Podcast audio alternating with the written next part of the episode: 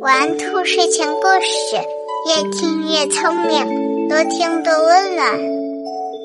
晚上好，小宝贝儿，我是兔耳朵姐姐，竖起你的小耳朵，开始听故事吧。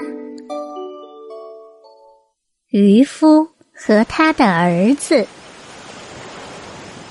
从前，在一个小渔村里。有一个捕鱼技术非常好的渔民，他有三个儿子。每次出海的时候，他都会将儿子们一起带上船，然后啊，把自己积累了几十年的捕鱼经验手把手的传授给他们。每次出海捕鱼，他们都是村里收获最多的一家。后来，渔民渐渐老了。他已经经受不住海上的风浪，于是他就把捕鱼的工作放心的交给了三个儿子。但奇怪的是，自从他放手让儿子们自己捕鱼后，每次儿子们出海回来，捕到的鱼都是村里最少的。老渔民在家中十分的不解，于是。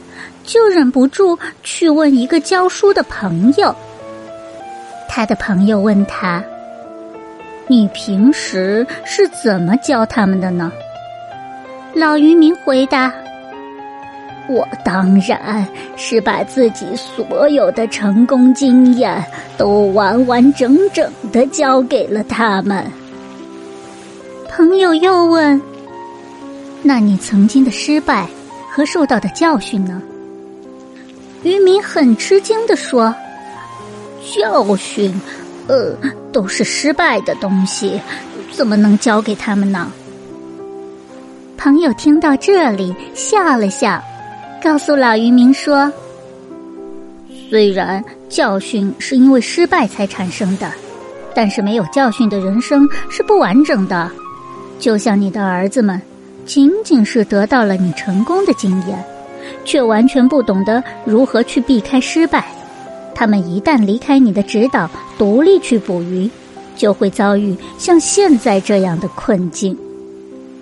渔夫听了以后啊，才恍然大悟。他想起，他曾经也是经历了许多失败，才掌握了出色的捕鱼技术。可是他却没有把这些失败的教训教给儿子们。本来想要儿子们走上成功的捷径，实际上却让他们走了弯路。我们经常说要学习成功者的经验，可是这个世界上能够一帆风顺走向成功的人实在是太少了。大部分的人还是一边吸取失败的教训，一边攀登成功的高峰。所以呀。失败并不可怕，小朋友们做事情不要因为害怕失败就不敢去尝试，因为啊，我们总是可以从失败中得到丰富的经验。